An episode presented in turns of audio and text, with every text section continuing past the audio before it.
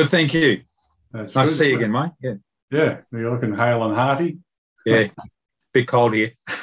Yeah, Fully warm, warm clothing. Oh, tropical up here in Queensland, mate. anyway, let's get down to it. This is part two of the series that we're recording now. Can you tell our viewers about that?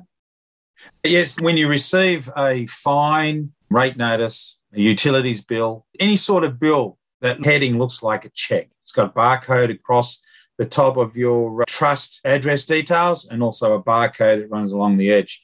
When you see that and the header looks like a check, yeah, this is an example. You can see the header on this. If you ignore the rest of the page, that actually does look like a check. It's just Mhm. what's missing on it is actually a signature. And this is what we're doing. It's a promissory note, a contract to pay. Your sender, being in this case Vic Roads, is sending a fine, and they're after eight hundred odd dollars. So what we're doing is we're signing off on it as the beneficiary, as the equity title holder of that trust that they've built. and we just sign off on it and then we return it, as we call it, uh, return to sender remit. Very good. All right, so do you want to explain how this all works? I'll share the screen here for the first letter. So this is your Express Trust Contract follow-up letter. Is that the right one for the ATO? This is the follow up letter because once you've returned that bill, if we go back to the bill first, because there's actually a step in there that we have to achieve before we go to that actual letter. Oh, okay. As you can see there, when you scroll down on that bill, you see where it's been written on. That's it. So, what we're doing is in thick blue, always use blue ink, don't use any other color. What we've done here is we're instructing the sender what to do with this when they receive it back. We have to instruct them what to do because they're going to play stupid. They've always made us to be stupid as adult children or infants, not competent enough to act as custodians of this trust. By writing what we write on here, we're actually instructing them how to handle this return to sender remittance. So this bill slash offer is accepted as money for the dollar amount. So it's accepted as money. We underline accepted as money. So we're highlighting that issue. For the dollar value, for the dollar amount shown here, and we've got an arrow going to the due amount figure. Now take it back and use it as remittance and settle the account. So what we're saying is you need to accept this into your ledger, accounts receivable ledger, no different than if I paid by credit card over the phone or online or electronic payment system, or I posted them a check for this. Which, So hmm. we're instructing them what to do with it. Then we do underneath is yours honorably, because we're not making war with them. We're not arguing with them. We're not doing anything of like when we get butt hurt, we generally want to have a bit of a say. We don't behave that way because if we do, we're proving to them, even over the phone or whatever, that we're not competent enough to act as custodians on the trust. Yeah. So we have to be very calm, collective, and to direct and to the point. We're instructing them. We're not having a discussion about it. It's not what they think or what their opinions are that they want to share. Not interested. No. We're giving you private instruction how to utilize this remittance. Underneath the black line there, where we've covered up the personal name, we just put in there the uh, your normal first, middle, and surname, and you can use the capital first letter and lowercase, or just all lowercase. It doesn't really matter. Don't put hyphen and colons and commas and all that between the names. It's not necessary. We're in their jurisdiction with this thing. This is statute UCC law. So common law and constitutional law doesn't really apply in this. This is all Bills of Exchange Act. Okay, so this is the Bills of Exchange Act rules. Then uh, we title ourselves as the equitable, beneficial, named estate trust title holder. That basically makes you the principal beneficiary, okay, not the trustee. And we use our straw man signature that we've used all our life. So there's nothing complicated about that. All We put a date in there, the date you've signed it, and then you put without prejudice. Okay, so what's the named estate trust title? The named estate trust title, if you scroll back to the uh, details there, that would be right there underneath those barcodings. That's who they addressed the bill to. They Oh. addressed it to the trust, and you are the trust title holder. They are the custodians of that trust or the trustees. They're the trustee because they created this bill. Hmm. They produced it, they sent it, And what they're technically doing is saying, can you please sign and return for us to cash in? But they won't tell you that because they want you to pay out of your own pocket. Okay, very good. So that works with fines and anything that any bill that looks like it's got that header in it that looks like a check with the barcoding on it. The barcodings are the router number for the payment exchange. And the other one is saying which area of finance, because every bank and that they have their own code. Like we have our BSB, which recognizes the actual bank. And then you have your account number. Well, they have the next level. They have then their own, as the bank has its own BSB number, if you want to call it that, with the Federal Reserve. And then the router number is the transaction number. You've probably seen a lot of movies when they're hacking accounts and they're transferring accounts one from the other, and they're doing it at the back office of that finance institution. They've accessed the router number, and that's how they're hacking. Yeah. Okay. Now I keep getting a lot of emails from people saying, I want to opt out of the ATO. And I explain to them, you can't actually opt out because you have a contract with them already. So, what do we advise people on that? It just depends on what circumstance. I'm using myself as an example, and there's many people in the members who are actually doing this. They unincorporate themselves. So they're still technically in the system, but the system has to leave you alone. You unincorporate, you get an ABN number, but I'm in uh, what they classified as a other unincorporated entity. So basically, I'm a foreigner, a non-profit offering a community service. So I'm not invoicing or charging.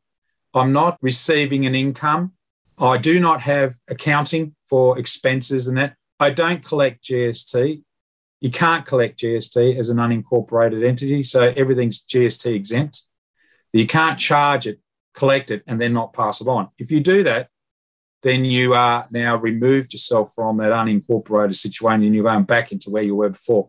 So there are limitations or conduct points to follow. So mm. you can't break those. If you break those, you lose your entitlement as an unincorporated. Right. So um, when you unincorporate, you're actually putting yourself to live in private. Pretty much in their system. And because they supply the ABN number and it's been approved at their back office, which usually is like Brad and Dunn Street, they usually then check it and sign off on it and that, then yeah, the tax office have to leave you alone. They don't touch you, they don't audit you, they don't demand anything from you. There's no communication, there's no tax returns, there's no uh, bookkeeping, there's none of that rubbish because you're actually receiving voluntary donation. You're not invoicing for profit or for income or anything like that. If you have an agreement or a contract agreement or something like that, then you can use express trust contracts where you and the two organisations have a contractual agreement. And that way you're still out of the GST system. You remain outside of the tax system. Okay. Do we need to know anything else about these documents? There is follow-up letters which have been supplied today. They're very new. They've only just been placed in the living private. That's it. This is Initially, the letter will start off with basically express trust contracts. That explains a little bit what an express trust contract is. An express trust is a common law private trust. Everything we take for granted these days, where there's a bill given to you, that's a trust. It's a mini trust which you transact every day of your life, maybe quite a few times per day. Each occasion, there is a transaction happening it's actually a trust within a trust as you go up the list. Eventually, it's your CQV trust. The CQV trust is the umbrella, and every little transaction you make is a trust agreement to contract. Whether you pay by money or you pay, you agree with a signature, or it's electronically paid for, or by check or credit card, both sides have agreed with a contract so this gives you a short explanation how it works as we scroll down. That explains letter was established the following. So proper identification. That's just breaking down what the letter is actually going to be covering, those five steps. Those five steps are the five steps of contract. So they sent us a bill to pay. They're saying, here's an, an offer. They're offering you to agree and sign and agree to a contract. We're in return doing exactly the same thing. We've agreed, we sent you the remittance back to you, and this is the contract that you have agreed to by accepting that remittance. So this letter is uh, Uh, this particular one is a letter you would send to the, say, ATO or GovCorp, any GovCorp department who sent you a bill of any sort, getting you to pay it. We've gone through that process where we do the uh, return to sender remittance. And if they want to push back on that idea and they don't agree with it, whatever, well, that's their choice. But that's unfortunate for them because you're not going to budge, you're not going to change. So what we've done is we've created this letter in simple English. It's governed around the five steps of what makes a contract, what's recognized as a contract. So as we scroll down, we'll get to the part after explains all this to you so you understand the logic behind it all. And then as we get down further, we now have Dear Sir Madame. Now, this is the part that you can copy and paste this in an email, or you create your own letterhead and you can register post to them. All right. So you copy and paste all that. So it's between the cut off lines. Uh, everything before and after, like the additional note there, you do not send that with the letter, of course. That's for your notes. That's for you to understand what it's about. They will ring or they might send a text message. Please ring us back. You don't respond to text messages. You wait till they ring you. As soon as they ring you, the standard practices are for educational purposes and whatever, we're going to be recording this conversation.